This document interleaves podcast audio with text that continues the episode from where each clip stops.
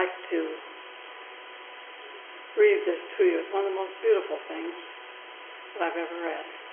It shows how their hearts are open, filled with love for God, and, under, and that they have understanding. Dear everyone, Dave and I want to thank you so much for the beautiful flower arrangement and all the good wishes and prayers during our son Sean's illness and death. Although from a human standpoint, bearing two children within eighteen months and watching suffering is painful indeed, knowing that life is being experienced made it also a privilege. We feel so fortunate to have had nine wonder-filled months with Sean and have no regrets. Cradling one's child is a joy beyond words. We all are allowed to enjoy the presence of those whom we love for varying lengths of time. With Sean, it was shorter than we would have liked, but worth every moment. The parents, as parents, we grieve for the loss of our child, but as fellow souls, we were truly blessed to be vehicles for such a powerful, blessed one who had some karma to work out, as did we, and to depart in peace. Grieve not for us. We are at peace and feel enriched because Sean touched our lives. Thank you for your love. Kaushin Zai. Isn't that beautiful?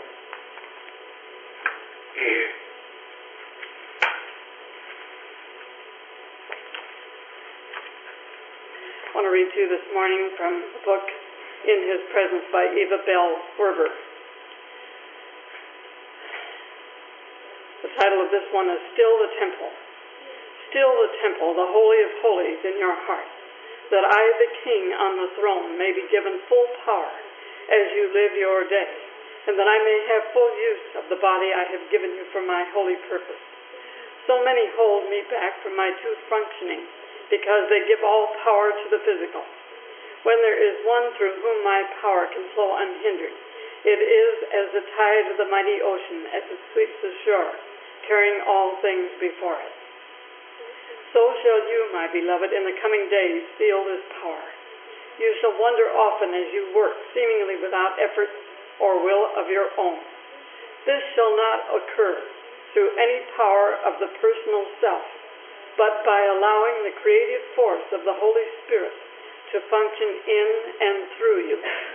In this way shall my power be released in the universe, so that all men will be conscious of a law higher than man-made laws, and the earth shall indeed show forth my glory. It's amazing that Charlie played the chants or the hymns that he did this morning, because no matter how many times we repeat the Lord's Prayer, we always find something new, something wonderful in it. Our Bible reading this morning is from Matthew six, beginning with verse one. Take heed that ye do not your alms before men, to be seen of them.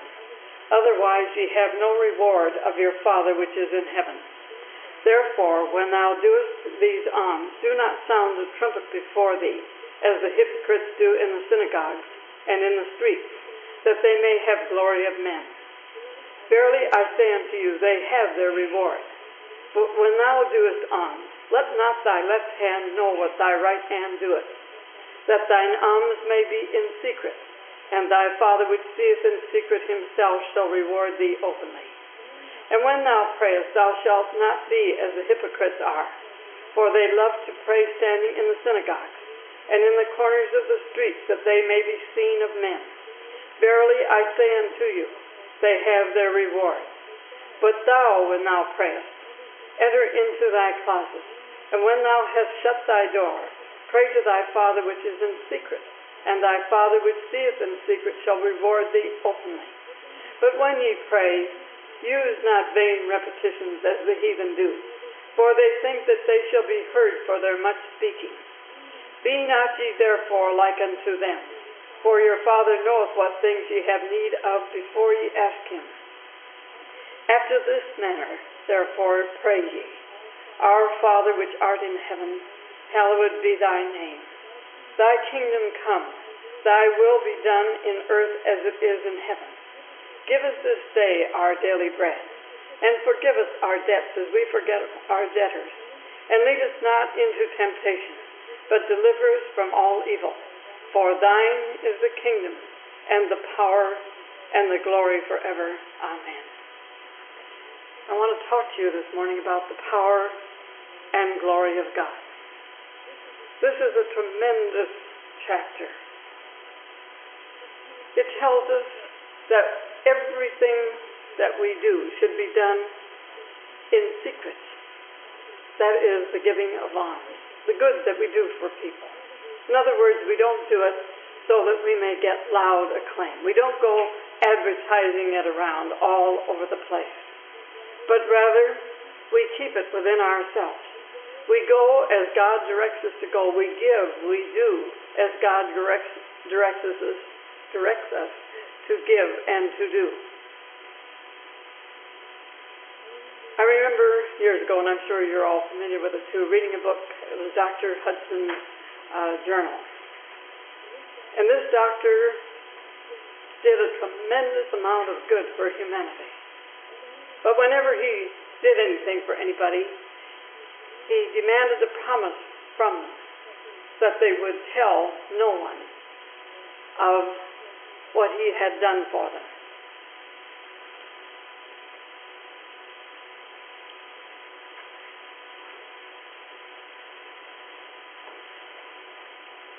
When the doctor finally passed on,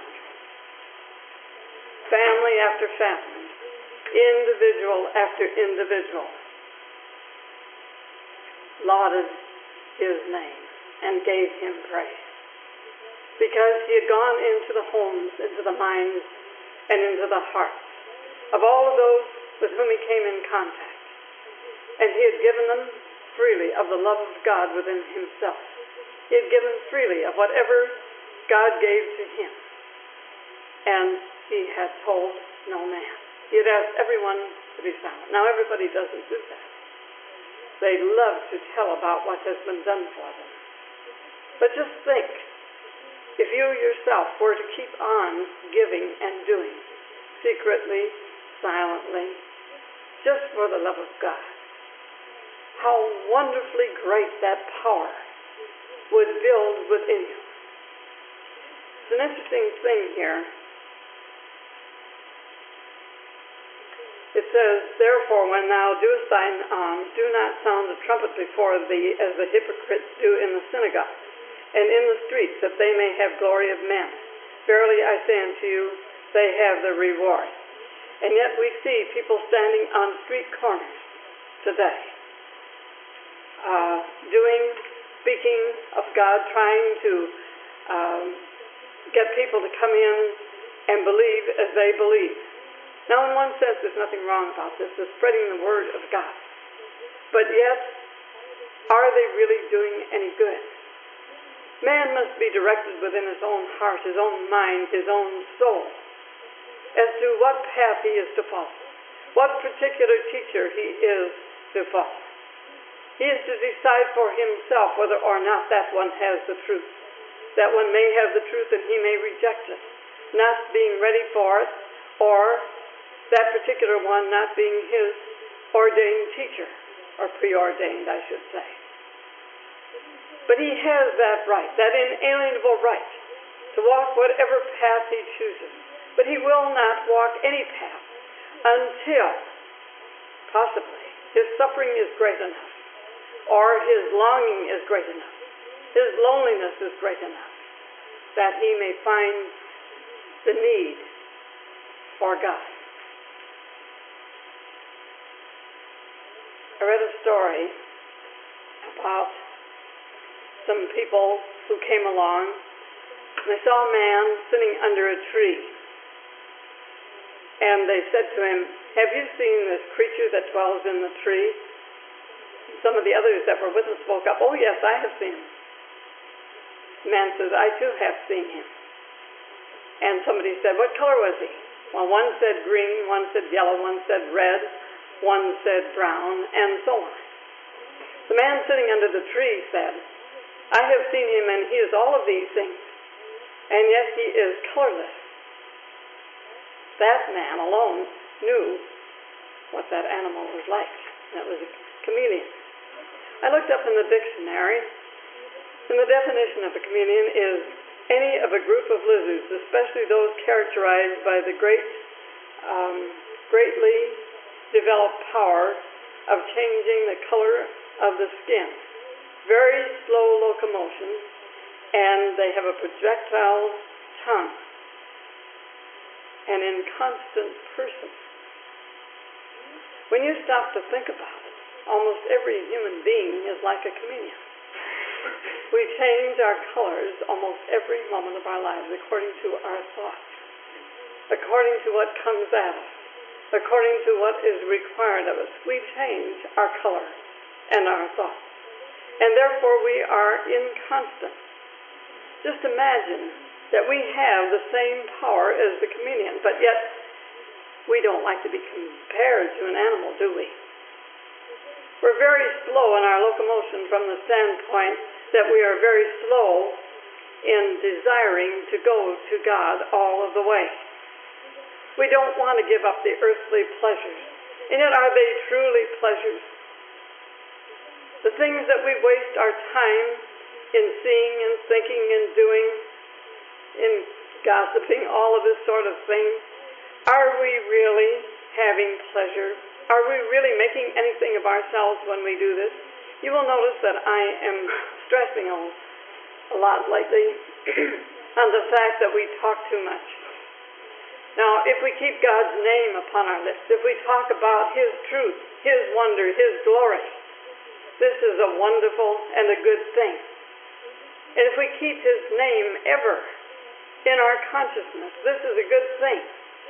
If we turn ourselves over to Him every morning when we awaken and dedicate our day to Him, every single thought, word, and action to be lived through Him, for Him, by Him, in this form that He has made, then it is a good thing.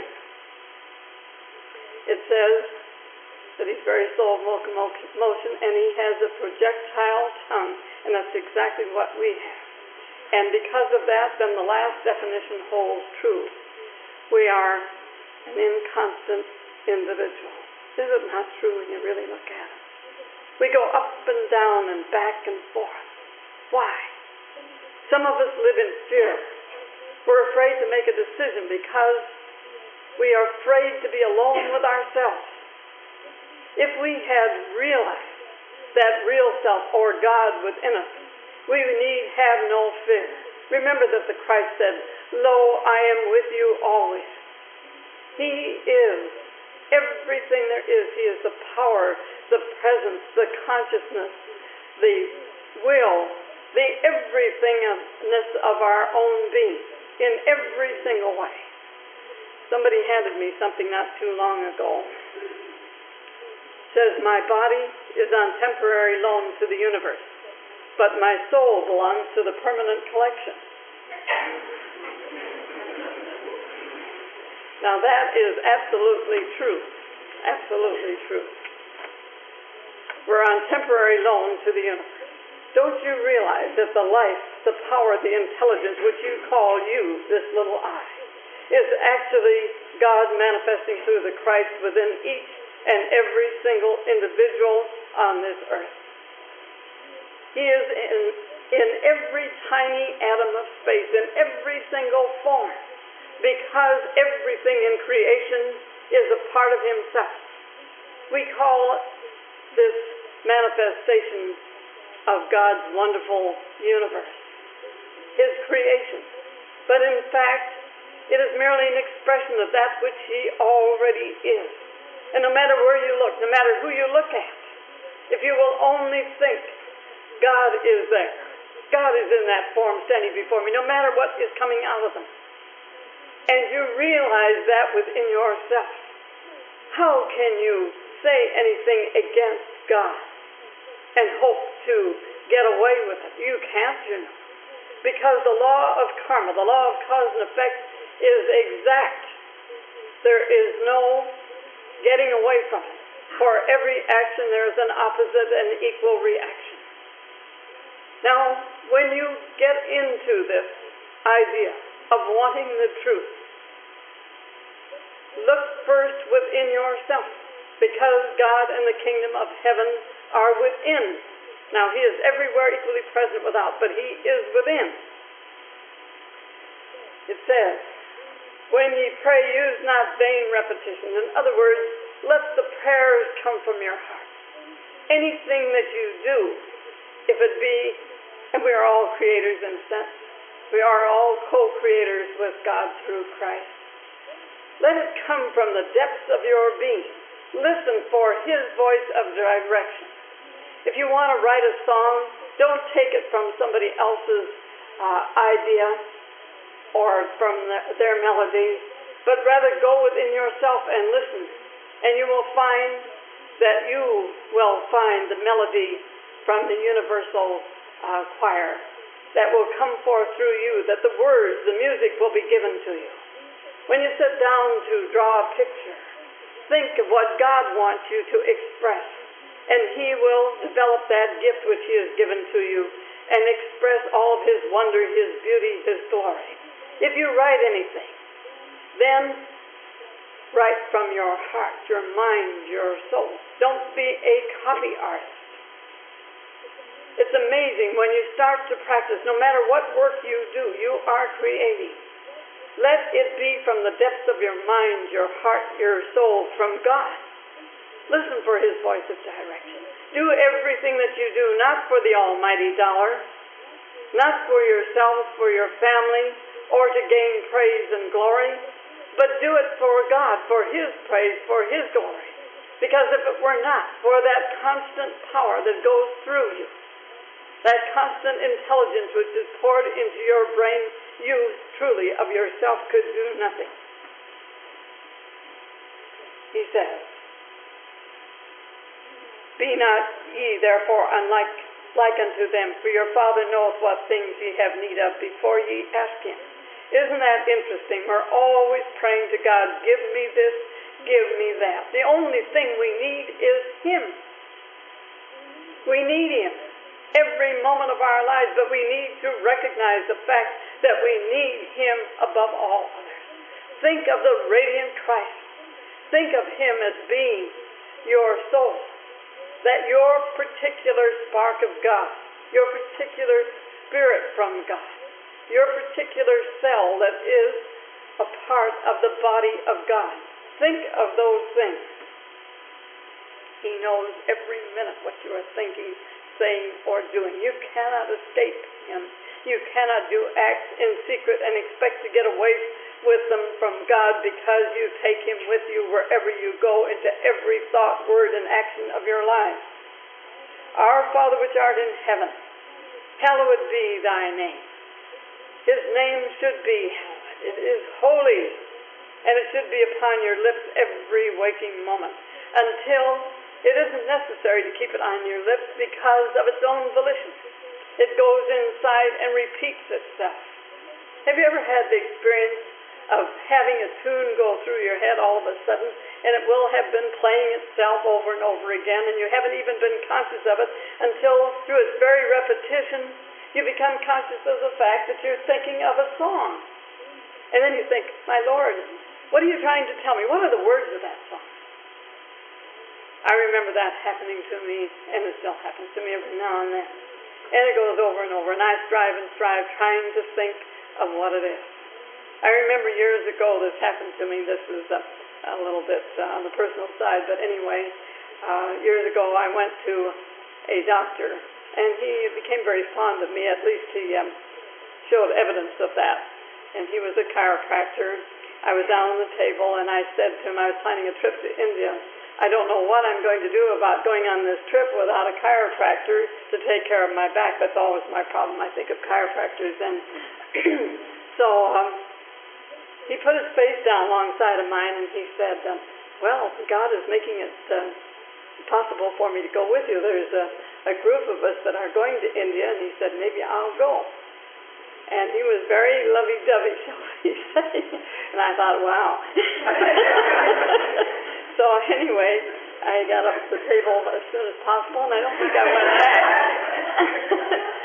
But that very night, a tune started humming through my head over and over and over again.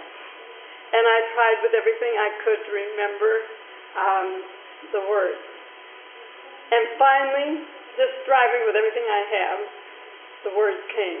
And guess what the name of the song was? The Pagan Love Song.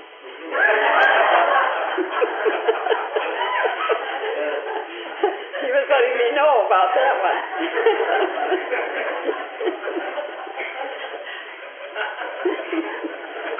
And it happens many times. If you'll only listen, you know, you might keep yourself. It could also have been the one, um, uh, what was the Temptation, you remember years ago? Anyway, he's very good looking too. But I resisted temptation. All right.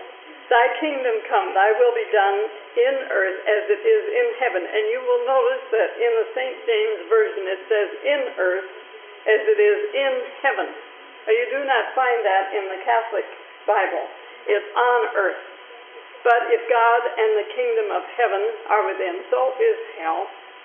And so it is in the earth of your own being and in the heaven of your own being that these things uh, all happen. In other words, everything that is in here, as Jesus himself said to his disciples, to you it is given to know the mysteries or the truth, but to others in parables, because they're not yet ready to know. They wouldn't know what to do with them. They might harm them. It might harm them. As a matter of fact, if they were to find uh, methods of using powers or something of this nature has happened. You've got to learn control in the things that you do and the techniques that you practice. So the Lord has said to us that he wants it in the earth of our own being the same as it is in the heaven of our own being.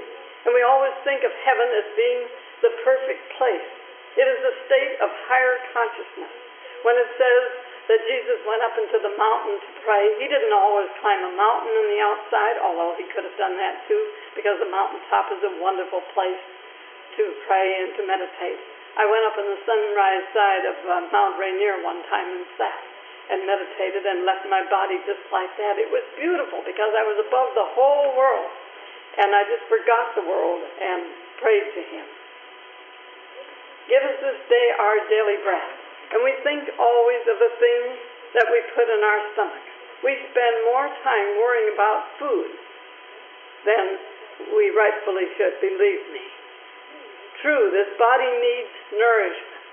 You cannot operate the engine, any engine, without putting fuel in it or without hooking it up to electricity or turning a hand crank.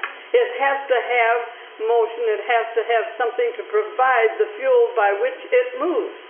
You have to do that. So it's very important to feed the body, but it's also important to go on a fast occasionally.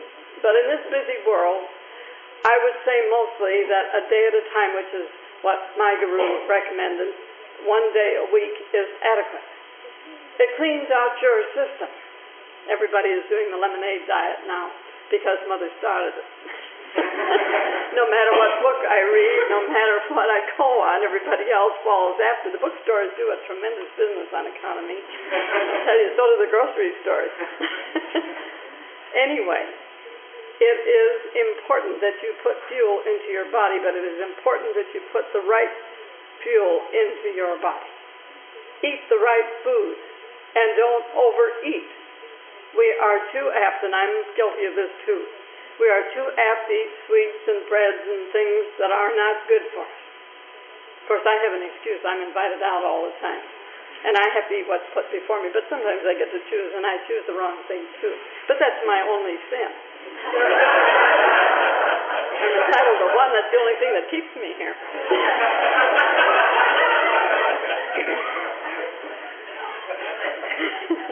And forgive us our debts as we forgive our debtors. I read an interesting story just recently in Joel Goldsmith's um, book. Uh, see, what is it? The Spiritual Journey of Joel Goldsmith by Lorraine Sinkler. And uh, he told a story about a man who came to him, and he was absolutely broke. He was a very clever architect. He had a lot to offer, but it was during the uh, Depression, and he was out of work, he was out of money. Someone owed him one hundred fifty dollars. So So he came to Joel Goldsmith and asked him if he would pray uh, for this money to be given back to him, this man particularly who owed him one hundred fifty dollars. Joel Goldsmith said, "No, I won't." Well, that was rather a shock to the man. He said, "Let us sit quietly for a moment and pray." So they both sat quietly for a moment, put their minds on God, and prayed. And Joel Goldsmith opened his eyes and he said to him, "Do you remember that place in the Lord's Prayer where it says, 'And forgive us our debts as we forgive our debtors'?" He said, "You're still depending on a man for your supply. Why do you not forgive him his debt? Forget that he owes you at all. And go forth into the world, depending upon God alone for your sustenance." The man was amazed. But he said, "You mean that all the time I haven't been, even though I prayed for God, that my debts may be, uh, those who owe me may pay them so that I can pay my debts?" He said, "But actually, it is God that I must look to for my supply all the time." And Joel Goldsmith said, "Yes." So they sat a few moments again in prayer and meditation. The man went forth, and he wrote the man and told him he didn't owe him any money anymore, that he forgave him his debt. He wrote it off. Well, that very evening he got a call asking if he was the man who had made the design for Christian Science Church some years ago, and he said yes. And he said, well, ready, we're ready to go ahead with it now. And that was the beginning. And money came into him and came into him and came into him because he forgave this man his debt. If you give expecting return, certainly all of us should pay our debts. But during the Depression, it wasn't possible probably for the man who owed him to pay his debt. So he was in the same condition, which Joel Goldsmith reminded him. So just by putting your full trust in God, all of the money that you need is given unto you. Every single need that you have is taken care of without any question of doubt. We each have a debt, one to the other. We have a debt to be loving, to be kind, to be gracious, to be helpful. You know, there was a man came to a, a wise saint in India, and he said to him, um, how do you uh, serve God best? How do you know God? He said, by giving a drink of water to a thirsty person. by giving a drink of water to a thirsty person. And he said, how do you know when the person is thirsty? He said, when he has forgotten the world, and he thirsts for God alone. This is a beautiful story, when he thirsts for God alone. So if we would forgive people and put our full trace of trust in God, it would work out so beautifully for us, so very, very beautifully. We would open up channels that we'd never even dreamed of. I have told you before how this happens to me, and I'm not talking about the alms I give for that purpose, because I give to many, and I do the same with Doctor Hudson. Please don't tell anybody that I gave it to you or that I helped you, because I want to get the reward, you know, in heaven. But you will know, notice also that it, although it says, and forgive us our debts as we forgive our debtors, in this particular Bible, in the Catholic Bible it says, forgive us our transgressions as we forgive those who have transgressed against us.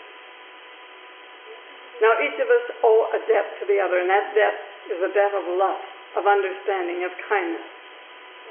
But also, we transgress on other people's territory. We do that through our speech, our thoughts, our words, our actions. We're always interfering. We transgress. We take things which don't belong to us, whether they be material or ideas or whatever. We transgress. So it's an interesting thing to weigh the difference between the two Bibles and how they have changed from one way of saying things to the other. It's interesting to know, too, that the Catholic Bible has twenty-nine more books in it than the Protestant Bible. And if, as everybody says, This Bible is the Word, the truth of God. And it says in the last chapter of Revelations that no word in this book should be changed. And it tells what will happen if you do. Still, twenty-nine books were removed. Who put them in the first place when there were only just a few put together in the year four hundred and called the Biblia or the Bible? These were, these were just a few of the Gospels that were taken from the Jewish scriptures and put together and called the Biblia. It's an amazing thing what we come up. And people will fight for this. They will kill for it. There is more hatred going on in the world because of religious narrowness than anything I have ever seen in my life. I buck up against it all the time. People who have never seen me, who have never heard me, they don't know what I teach. Because I went to India, they think that I'm a pagan, a heathen, a uh, devil in disguise, or maybe not so disguised, and the whole bit. It's amazing. Cannot they understand what their Bible says that they follow? That you should love one another as He has loved us. And your neighbor as yourself, and your neighbor is your family, your next door neighbor, all the people of your city, your state, your nation, and all over the world, and other terrestrial worlds also. These are all our neighbors. We don't know them. But certainly there must be forms on other planets. And we should, and maybe will, one day know them. They may be highly developed, more so than we. It says, and lead us not into, into temptation. Would God lead us into temptation? That's an interesting thing, isn't it? He's supposed to be all good, all filled with wonder, beauty, glory. Who would ever think that God Himself would lead us into temptation? And yet, if He is omnipotent, omniscient, omnipresent, who else is here but God? So perhaps the reason the temptation is put before us is to test us, to see how far along we are on the path, whether we put God first or we put ourselves and the catering to the senses first. Lead us not into temptation, but deliver us from evil. And as I've told you before, evil is the word live spelled backwards.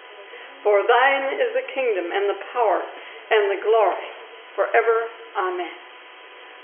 It means that when you have put your human self aside, when you stop catering to the things of the senses and do the things that you know are not right in God, you look inside of yourselves and ask yourselves how many times you have disobeyed the Ten Commandments of God, which are basic in every great religion in the world. And know that God knows it inside and that you're not going to get away with it. That when you pick up your cross, which is your body, and agree to follow the Christ in order that you might be His disciple. That it means to give up the idea of the sin of separation. It means to gradually overcome the desires of the senses and to fix your mind totally upon that Holy One who is the indwelling presence. It means to dedicate every thought, every word, every action to Him. Indeed, His is the power and the glory. The power is God's name. It is the name Om, which we in the Christian terminology say call Amen. But it came from the original Sanskrit word spelled A U M, Om. And it's much better when it's done that way because Amen is two syllables, where the Om is a single word of God that permeates every single thing in this universe. Along with His intelligence, He expressed Himself. And the glory is the light within you. The light of the body is the eye. Therefore, let thine eye be single, and thy whole body shall be filled with light. It means that you must close your eyes and fix your full attention at the point between the eyebrows. The life force enters the body at the medulla, goes straight through to the, the brain, through through the brain to the ophthalmous gland, and that is the gland that furnishes the light by which these two eyes see the reflection of what is in here. Not in reality what it is, but the reflection of it. It is only when you close these eyes, which are the two thieves on your spiritual cross, even as the two thieves in the senses are the forces of good and evil within yourself, on your own cross. So also, when you close these two eyes and fix your full attention up here as Christ enjoined, let thine eye be single and thy whole body shall be filled with light. You see the light of God. You may see visions in the beginning. You may see faces, but disregard those things. They aren't worth anything, and they are traps to keep you from seeing that greater light. If you will persist, you will see the spiritual eye. It is beautiful. It is gold on the outside, the blue of the Christ or Krishna on the inside, and the five-pointed silver star of the east that is spoken of, uh, that was present at the birth of the Christ, is right in the center of that spiritual eye. And strangely enough, that star in the east of your body is right over the manger, where the Christ seed, which comes from under the sacred claustrum of your brain once every twenty-nine and a half days, if you do not dissipate it, goes and is deposited in a conical-like cave behind the stomach. And the word Bethlehem means house of bread in Hebrew. It's amazing when you really know the truth that you can go the whole journey that is spoken of in this scripture and every great scripture of the world inside of yourself. Everyone is born the Son of Man. But he has that infinite spirit within himself that is the Savior, that one who finally will become so purified, so filled with the longing for his Christhood, that he will go through whatever is necessary to transform himself into the divine and accept himself as the Christed one, to be heir with Christ, and sit at the right hand of the Father which art in the heaven of his own being. This is the glory and the power of God, and it is right within each and every one of us. Why are we so lethargic? Why do we just operate according to our senses and with every mood that comes along, when we could have the inner direction from God every single moment? I shall guide and direct you with mine eye, he says in the Old Testament. What does it mean? It means that you can actually be guided by what you are shown up here in this eye. You have a whole universe inside of yourself. And we waste our time with this outer universe that is the worst mess that anyone could possibly imagine, when we could have eternal bliss, eternal peace, eternal happiness, all the power to bring forth anything. And yet that power is not ours. It is given to the Christ to use when you have attained the realization of your oneness with him. I'm not suggesting you don't do your duty. I am not suggesting that you don't assume your responsibilities. But I am suggesting that you take him with you into every walk of your life, into every waking moment, that everything you do is for him alone. I would like you to remember these words. It is God alone, God alone. Without him we are nothing, we can do nothing. And this is truth, uh, truly, our bodies are on temporary loan to the universe. But our soul is of the permanent collection, because our soul is the Spirit of God within us, and God cannot die because he is infinite, he is eternal. And that consciousness, which is you, will never die. You may take off this garment, you may put on a new one, but it will never die. That life force departs from whatever form it inhabits at the moment, but it still lives. The consciousness of life still is maintained. I know, because I've gone on the other side, and I tell you it is the truth. What is there to fear? Have the courage to stand up and be yourself. Have the courage to make the decisions that you know you must make in your life, because God is with you. He will never leave you nor forsake you.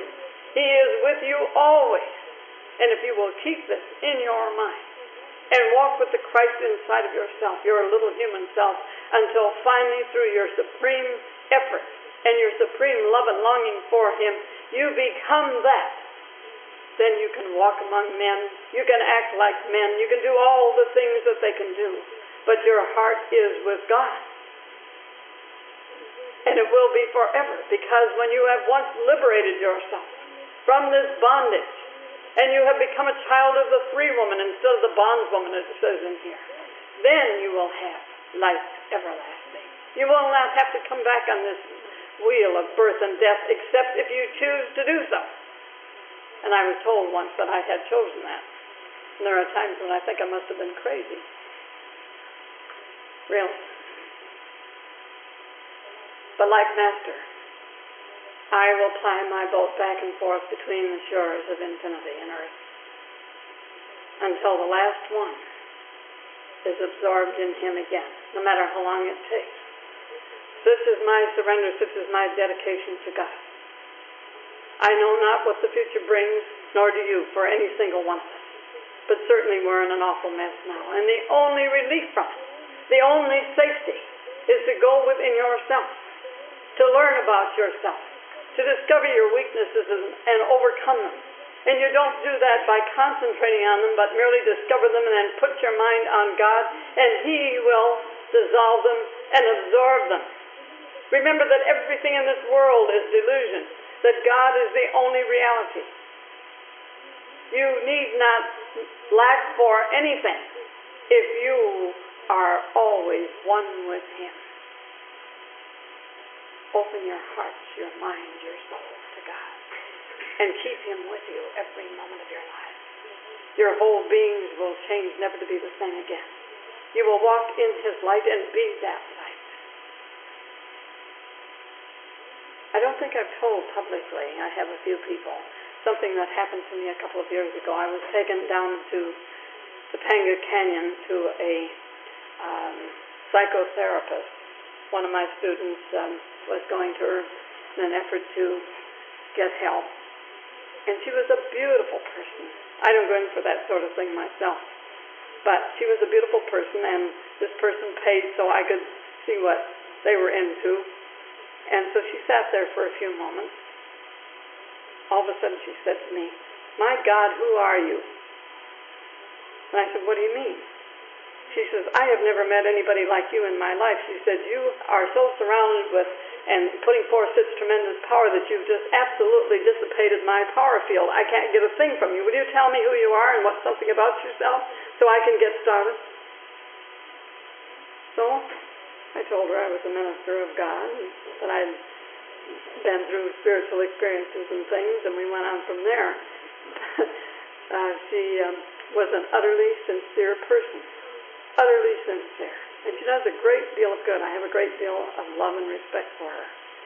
And another person, strangely enough, that I had met in the apartment I was uh, living in before the one that I'm living in now. I moved out of there, and this man had been trying to get a hold of me. He had written me letters. He had called. I met him one uh, evening uh, down in the laundry room of that particular apartment house. And um, at one thirty in the morning, we started talking about God. one thirty in the morning, I was sitting up on top of the Washington giving him a lecture in half lotus posture, and he was still standing there listening. So we had dinner a few times, and uh, and we had more talks. And I hadn't heard from him for years, but he had been he had called and found I I had moved. I didn't have a forwarding address. He'd written letters, and they had been returned. He went to this woman. He lived down south. One day, he was going to her class, and all of a sudden, he was directed to ask her if she knew me. And she said, "Yes." And he said, "Do you have her address, her telephone number?" She said, "Well, I have her card. I'll look it up, and I'll, I'll uh, give it to you." And all of a sudden, after several years, I get a call, long-distance call over the telephone from this man, telling me that this is the way he had gotten in touch with me. How tremendously God works. And he's been very successful. He said he wanted to contribute to my work, which he did. How wonderfully, how beautifully. Now, I didn't do anything about that, except sit on top of the washing machine and talk to him about God. But I never miss an opportunity. I never force him on anyone, but if they give me that much of a crack, I'm going to put my foot in and give him everything I have. Naturally, I've got the greatest product in the world to sell. The greatest product in the world. Miracle after miracle happens when you go with the power and the glory of God within yourself. Wake up and get busy. I'm going to give Kriya next June, this coming year, to those who are faithful, to those who are timid. I'm leaving very capable people in charge. This is a new thing, and it's going to happen, and it's going to happen a lot, hopefully, because God directs me to spread this truth as long as I'm in this body as far and as wide as I can. And I expect all of you not to grieve because I'm not here. Naturally, I want you to love me and miss me as I shall love and miss you. But we're always together in Him. But get busy and make the work grow, each one of you. You don't have to have the, the title of minister to be a minister of God. But be that in your hearts and make the work, uh, the work grow. Find that truth within yourself. And then spread that truth to all thirsty souls everywhere. Stay together. Work together. Bring so many people in that are interested in the truth, so through being that truth yourself, that we'll have to hire a hall. We will anyway with the people from out of town. We'll have to do something, get a bigger place, that we will have twice as many as we have now. Remember that in Master's autobiography it says that you should give Kriya freely to all sincere souls. Now that word sincere is the important thing. It doesn't say that you have to sign anything, as is being required now. It says if you're sincere, you can have it. If you are steadfast, if you're going to stay with it, because it's a vow that you take before God and Guru, who comes as His emissary. It is a very serious vow, and it must not be broken. The only time you are permitted not to do as you are instructed to do is when you are really ill, and then you can do it mentally, but not physically. This is the initiation that will take you by the airplane route to God if you will only use it. Now, some of you have had it several times, and still you tell me you don't get results because your mind isn't focused totally on God.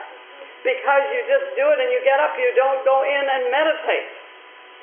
You don't get the benefit from your mechanical operation.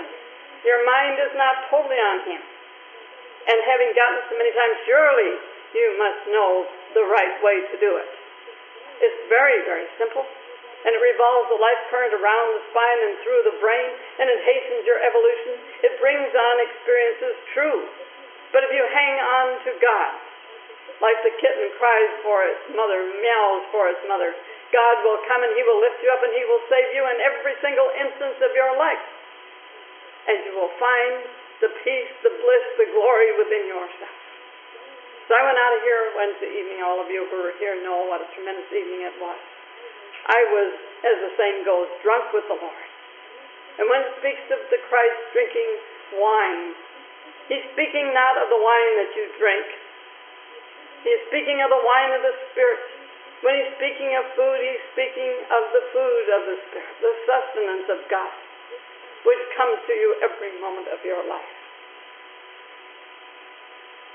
So let's all get busy. Let's become one great family in God going forth to spread His word. Don't force it on anybody, but be willing to give it. But be that yourself, so that people will automatically reach out for you and want to know what it is that you have that makes you a very important person, somebody special in God, His emissary, His beloved child.